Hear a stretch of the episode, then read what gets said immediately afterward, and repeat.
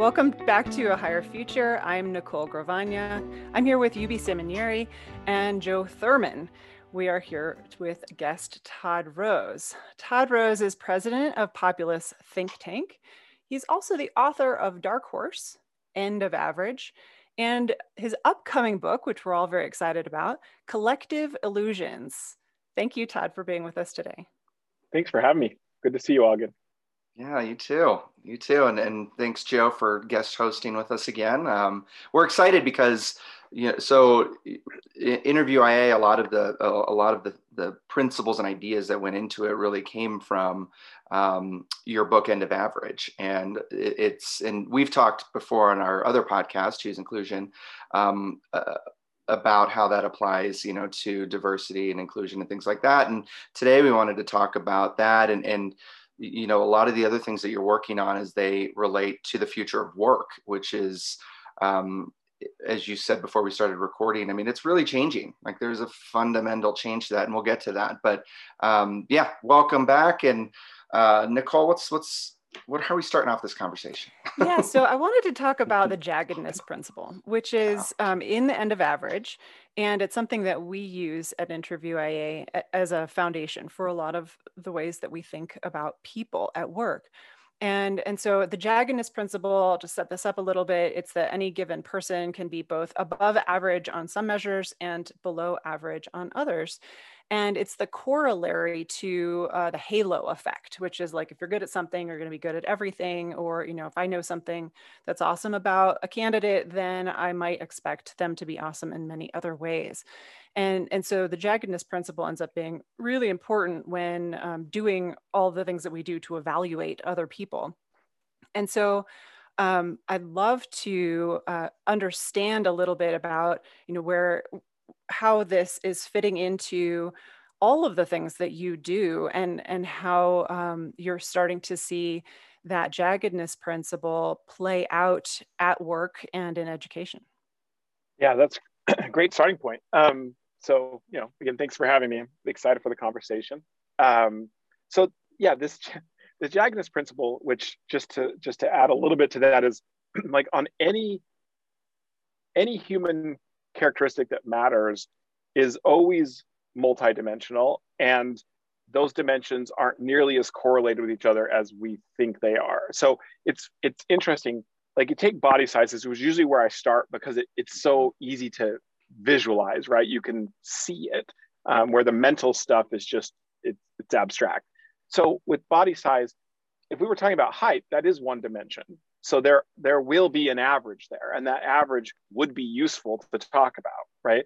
But body size is not just height right? Like it, it's going to have multiple dimensions you know in, in, in end of average i talked about the air force which had upwards of 140 something dimensions just just to think about designing for pilots. So you know it's um and and we tend to think intuitively that that those what you call like the halo effect that like yes look i mean yeah, they're going to correlate. Well, think about it. Like the, the tallest person you know isn't necessarily the heaviest person you know. Yeah, right? any tall, skinny man who's tried to shop at the big and tall store has learned that there's right. nothing there for him.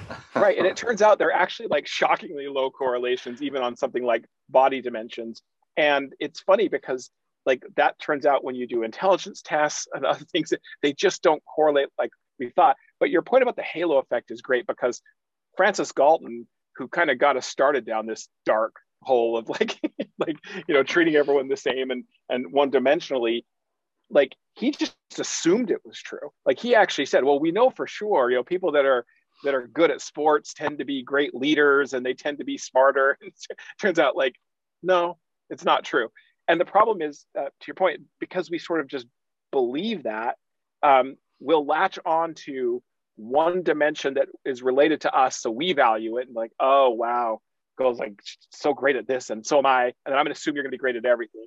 Or conversely, there'll be some salient thing that looks like a deficit, and then we're going to just write them off entirely because of that. So this starting point of understanding, like no matter what it is, when you're talking about individuals, you need to assume every one of us has a jagged profile, and if we can't, if we don't start there, we have no hope of genuinely understanding individuals, let alone designing environments that get the most out of them.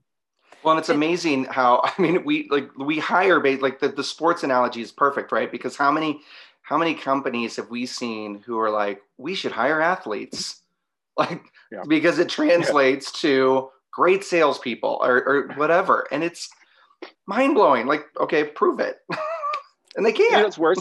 Think about how. Think about the other thing that's silly is the way we promote even once we get you inside the company, mm. right? Remember, like uh, Peter Drucker's the Peter principle, which is you'll get promoted to your level of incompetence, right? Because we don't like, you know, my my dad was uh, just retired, but he was phenomenally successful engineer, designed airbags.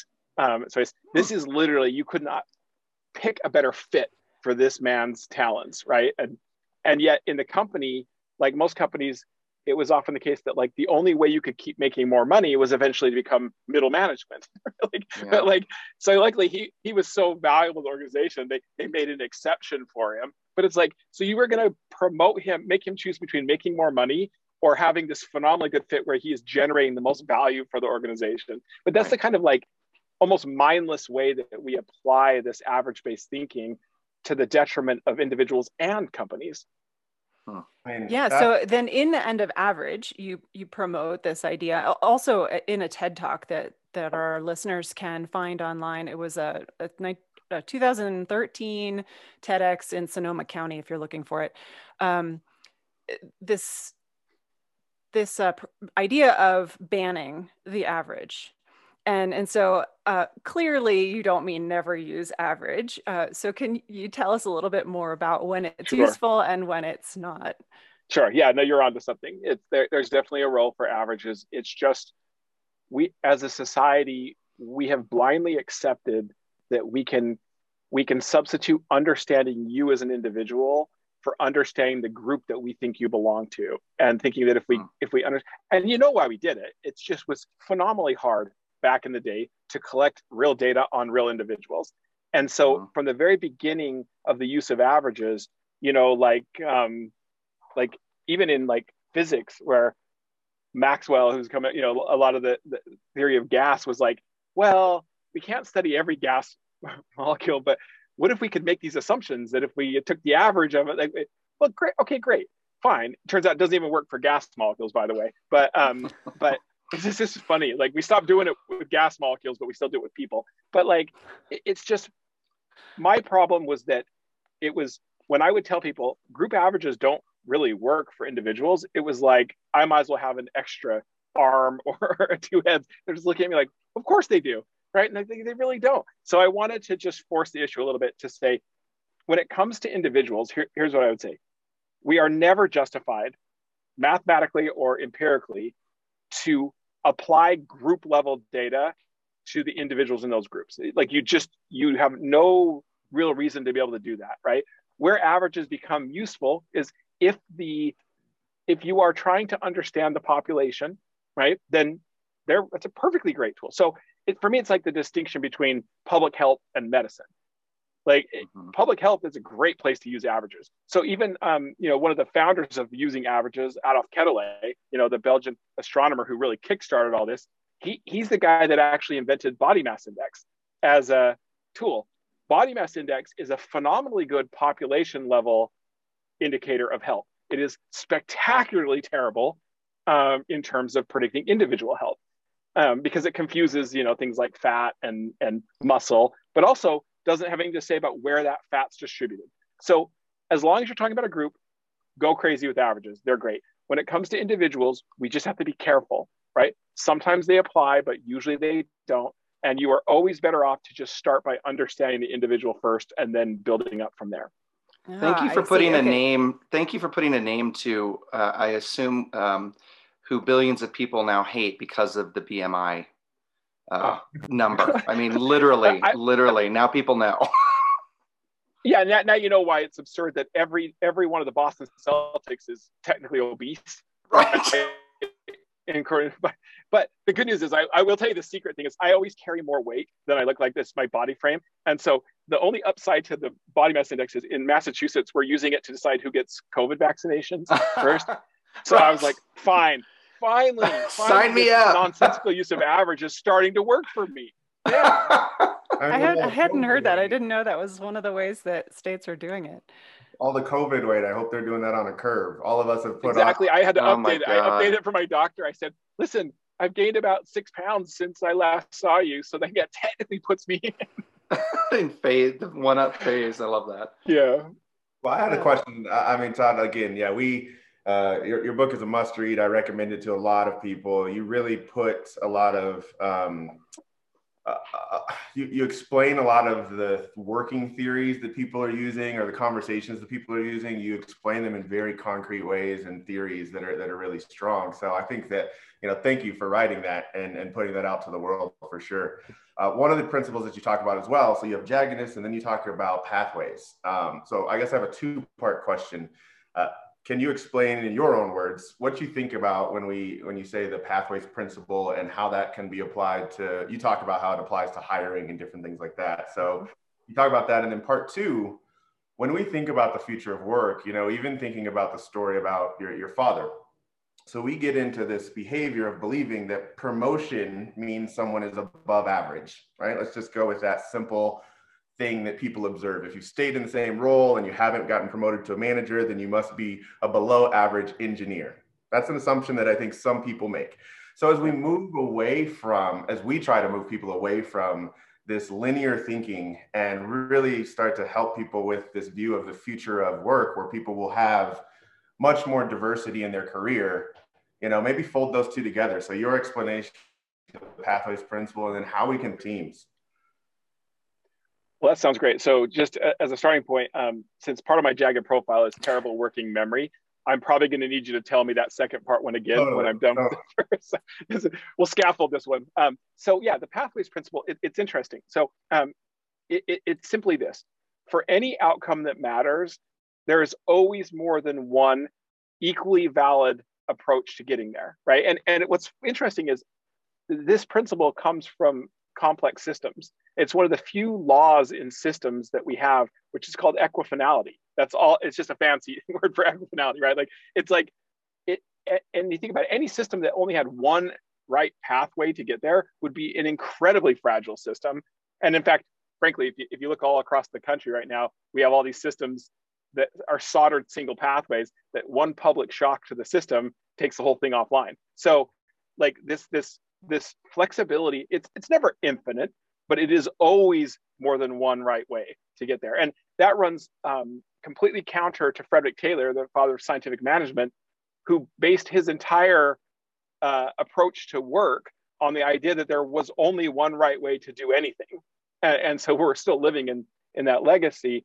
Um, and you just see it it's just everywhere. You see it in education right? There's one sequence and this is the optimal sequence um, at work, there's a, we call it a ladder for a reason, right? Climbing the corporate ladder. there's a sequence. So to your second point, I think like, how does this apply to, to work? Um, I look, I think one of the most dangerous things about it is that if you really thought about how you would optimize work, both for the individual in terms of fulfillment, like actually making work meaningful to them and, and, and a positive force in their, their life, and maximized it for the company, right? What you would be striving for is to create fit between an individual's jagged profile in terms of their abilities and also their their interests, right? Their their motives, um, and the values and opportunities and constraints of the organization. So if if that's the aim, and I do think that's the aim, um, the the dumbest thing you could possibly do, besides never get people into that perfect fit for them, is actually force them out of that fit where they have to start trading off well wait do i do i want to be perceived as successful by my colleagues? Do i want to be able to make a little more money? And they, end up having to go into a context that is probably suboptimal for them um, when it never had to be true and everybody loses. And, and i'll say one thing about that. Um, you know a couple of years ago we we did the largest um, study ever of the private opinions of Americans on their view of a successful life. And here's what was fascinating. First of all, it was unbelievably individual, the, the composition of attributes that make up what, what I think of as success versus what you'll think of. But what was really cool is we, we linked this to life satisfaction and fulfillment um, using like the Gallup kind of ladder, like where are you in this life? And here's what we found, which I thought was so cool. If you were achieving on things that were your values, your individual priorities, like moving them up, people that were that were actually doing better, you know, about a 20 point increase in that corresponded to an increase in life satisfaction that was the equivalent of giving people a 50% pay raise. However, all the achievement in the world based on someone else's view of a successful life does not translate into more fulfillment or life satisfaction. So, you know, this is that case where by ignoring both the context principle, but in this case, the pathways one, we can inadvertently move people out of places where they are offering their best contributions and driving fulfillment for themselves into things that are bad for them, bad for the company. Wow, that's a good soundbite right there. We're going to cut little pieces of that. I mean, I love that. I love that. I mean, that's that's really when we think of uh, the future of how teams will be built and how people will thrive and work will be done. I mean, we've always said that you know when you have people who are well aligned and who are passionate in some way, not you don't have to be 100% passionate about everything you're doing in your role, but yeah. when there's those elements there, um, it really creates the best employees, the best teams, the longevity that everyone's looking for. Yet many times hiring doesn't focus on any way, any truly objective way to achieve that. So I mean, and, and you know, do you know what's also kind of cool about this is so think about the future of most work is collaboration, right? We've solved the simple problems. I mean, like like most most of the interesting things require collaboration, and we know for sure that when they function, the more diversity in a team, the bigger the upside, right? But the, the trick is when they function, right? Because diversity, if you don't understand it, actually can create threat response. It can create a whole bunch of things that actually impair the ability of the of the team to function, right? But one of the best predictors of whether you'll come in with a um, approach motivation instead of avoidance is whether you feel like you belong and whether you feel like this group is genuinely working for you. Um, and so you just think about the spillover effects of getting this one thing right, including like allowing us to unlock the power of diverse collaboration that I, I just don't think we've been terribly good at this far. So, how do we unlock that power of collaboration and diverse collaboration without diving into groupthink in a way that becomes destructive to all of that diversity that we might be pulling together. And and I, I, want you to tease your book, Collective Illusions, because it's something that we all should grab as soon as it comes out because it, it's so timely right now. Yeah, so so you think about how we function in groups and, and those groups that need high levels of social trust to be able to function, to be able to bridge difference and, and, and get the most out of it it's interesting. We tend to think that it's our differences that are actually the biggest challenge, but that's not really true. Um, you know, we've we at Populace we do private opinion research and we study people's values and priorities and aspirations in everything from the lives they want to live, the country they want to live in, what they want out of our institutions. And what we find over and over again, and it's just shocking, we are spectacularly wrong about what we think the majority in this country thinks. Like, I, I mean, it is, I, I am shocked by it. Like, we have, there's not a single thing we've looked at where there hasn't been a massive collective illusion. For example, when we studied success, right? Out of 76 attributes can go into, into a successful life, we use, by the way, this conjoint method, which forces trade offs and you can't game it. So we know we're getting at private opinion. When we asked people what they thought the majority of Americans would say and choose, the number one attribute that surfaces is fame. They that, that people want to be famous. They think oh everybody wants to be famous. That's the thing. The status is what really drives people. In private it is dead last. It is number 76 okay so illusions don't get bigger than that. If i think most people around me including my colleagues are all about status and they and comparison and see me as pure competition and i'm sitting there thinking those aren't my values at all. Number one um, values are the moral foundation of all social trust. So if I think you're basically a zero sum mindset comparison driving on status, I'm not going to trust you. Am I really going to be vulnerable? No, thinking that you could actually undermine me at any time. So these illusions are just killing us as a society. And it turns out those illusions don't go away when you get more specific. So when we do it with companies and we look at the values that we see at companies, because we know that value alignment between between employees and employees and employees with the organization is really important um, in terms of getting the most out of folks. um, it turns out that the biggest obstacle there is not actually private values, it's the perception they have of everybody else in the organization. So, like, it's crazy. You can see it over and over again. It's like, oh, I hold these values, I share them with the company, but I don't think most people do. Well, guess what? If I don't think most people do, now all of a sudden the pull of conformity can lead my public behavior to actually not align with my private values anymore, but rather look like what I think everybody else does and wants. Uh, I hope all the consultants out there are listening to note that when they go in to talk about values within companies, this is why it's bringing people together because they're now recognizing that they all agree yeah. with these values. And it's and by the way, by the way, we see this with boards. Man, you would think this stuff would go away. Oh my goodness. The boards will get like one fringe idea that's very loud, and then nobody says anything. And then when we do the follow up with private stuff where they guarantee them anonymity, what you see is like quite often nobody but that one person really thought this, but nobody wants to say anything. So it's just it's so disruptive. Um, and so, yeah, look at, at, the end of the day, I, I will say this. Um, I think that these collective illusions are just wreaking havoc. We know how to solve them, so that's the good news. So part of what Populace does mm. is we our culture work is we use um, media, entertainment, and brand to actually dismantle these illusions. It's a lot of fun. Um, I, I, will say one last thing, and this will be for a future uh, podcast. Is my co-founder uh, Parisa Rouhani is working on the second aspect of this about how collaboration happens, where like we don't know how to interact with difference very well. We don't understand it. We don't understand how to engage, and because our brains treat difference as novelty, and novelty can literally tease up both a simultaneous uh, per, anticipated reward because it could be new information, could be good for you, and anticipated threat because it could kill you. Yeah.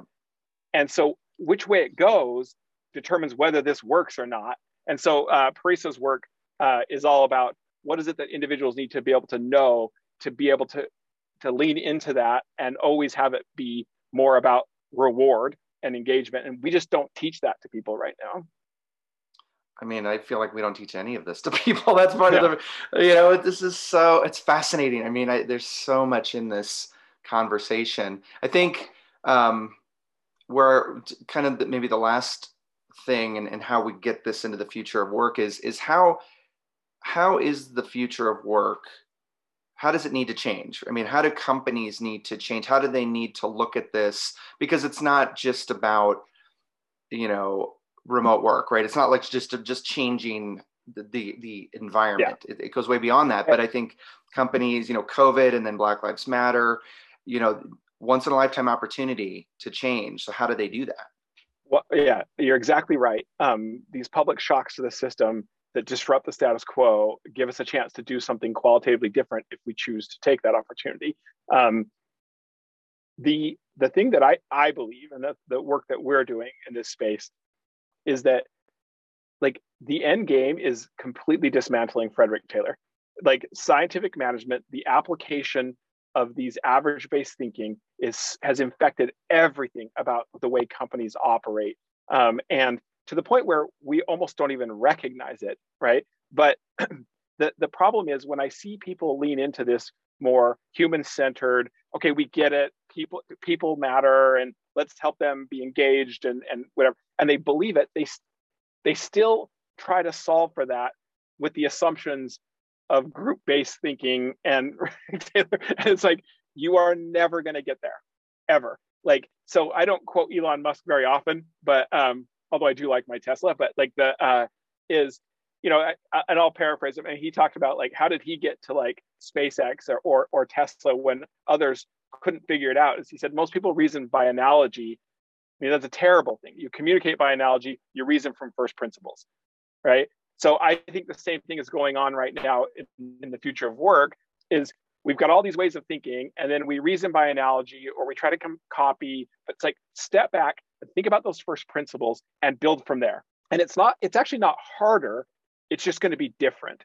But I think that the first mover advantage that exists for companies that figure this out is like astronomically high.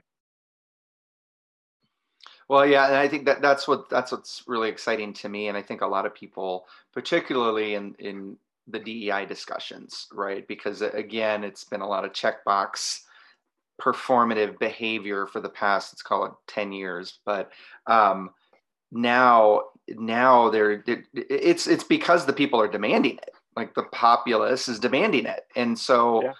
it's you either do or die at this point as an organization. And i'm excited for that piece of it because i feel like true change you can kind of see it you know? It's like it's, it's at the horizon there yeah. so. And you know what's interesting is especially with automation and artificial intelligence mm. it's funny most of the conversation is what it will do to employees right because but if you think about it the whole business model you have sure like you can you'll be able to offload and automate some of that work and you'll have less employees but you still have what what's really what that means is your whole the name of the game is being able to do the hard stuff really well mm-hmm. right and so if you keep carrying on the old way of thinking in a weird way ai and automation will get you a boost in pr- probably profits for short term and actually completely tank your company in the long term because you'll be left with like a scenario where you can't muddle through anymore where the reality is that you have to figure out how to have as diverse a workforce as possible. And i don't mean box checking. I mean there's a real mm-hmm. unbelievable value to that. And how do we do that in a way that people are fully engaged and able to collaborate across d- that diversity to produce outcomes that you just simply wouldn't be able to do otherwise. And often there'll be problems that don't have simple solutions, right? There, there things so I just think like when we talk to CEOs, it's like, listen, you think this is just a problem for those employees? Like this is the time to figure this out. This is the time mm-hmm. to get the enabling conditions right so you will thrive. Because otherwise, that that creative destruction that's about to come for you is going to be incredibly painful because yeah. there'll be a lot of startups who figure this out and who will eat your lunch. It sounds like you just made the business case for diversity, equity, and inclusion very clear. yes. Yeah. Oh, uh, yeah. This is awesome. This is cool. Yeah, thank you, Todd. This was a wonderful, great conversation. I mean, there's so much in here. People are going to need to watch it a couple times, um, which will increase our numbers. No, I'm just kidding. um, but it's funny. I, I, love it. I love it, and I love where you're at. I love how you think about this because it's like once people realize that the DEI aspect is properly understood, right, and its capability of generating phenomenal positive sum outcomes in terms of material abundance, but also human flourishing, right? This is where it's going and right. you know it's just it's hard when you've been used to doing something for 100 years a certain way right? Um yeah. and it'll be it'll be interesting to see. I, like you know will companies be able to reinvent themselves? You know very few do right? This is why you you let them go and and let new ones take their place. Or you know every once in a while like an ibm that can completely i think the same thing will happen the way you think about diversity equity inclusion the way you think about hiring. Um, like I'd rather them figure it out, but if they won't, then just step aside and let other people who who have figured it out take the lead. Yeah, huge. Well, thank you. It was good to see you again. Um, you great conversation. Thank you, Nicole and Joe, as always, and thank you everybody for for tuning in. Um, always check out the the links in in the description here. We'll we'll point you to the page and give a listen to all our all our other amazing guests as well. So thank you all very much. We'll check you next time.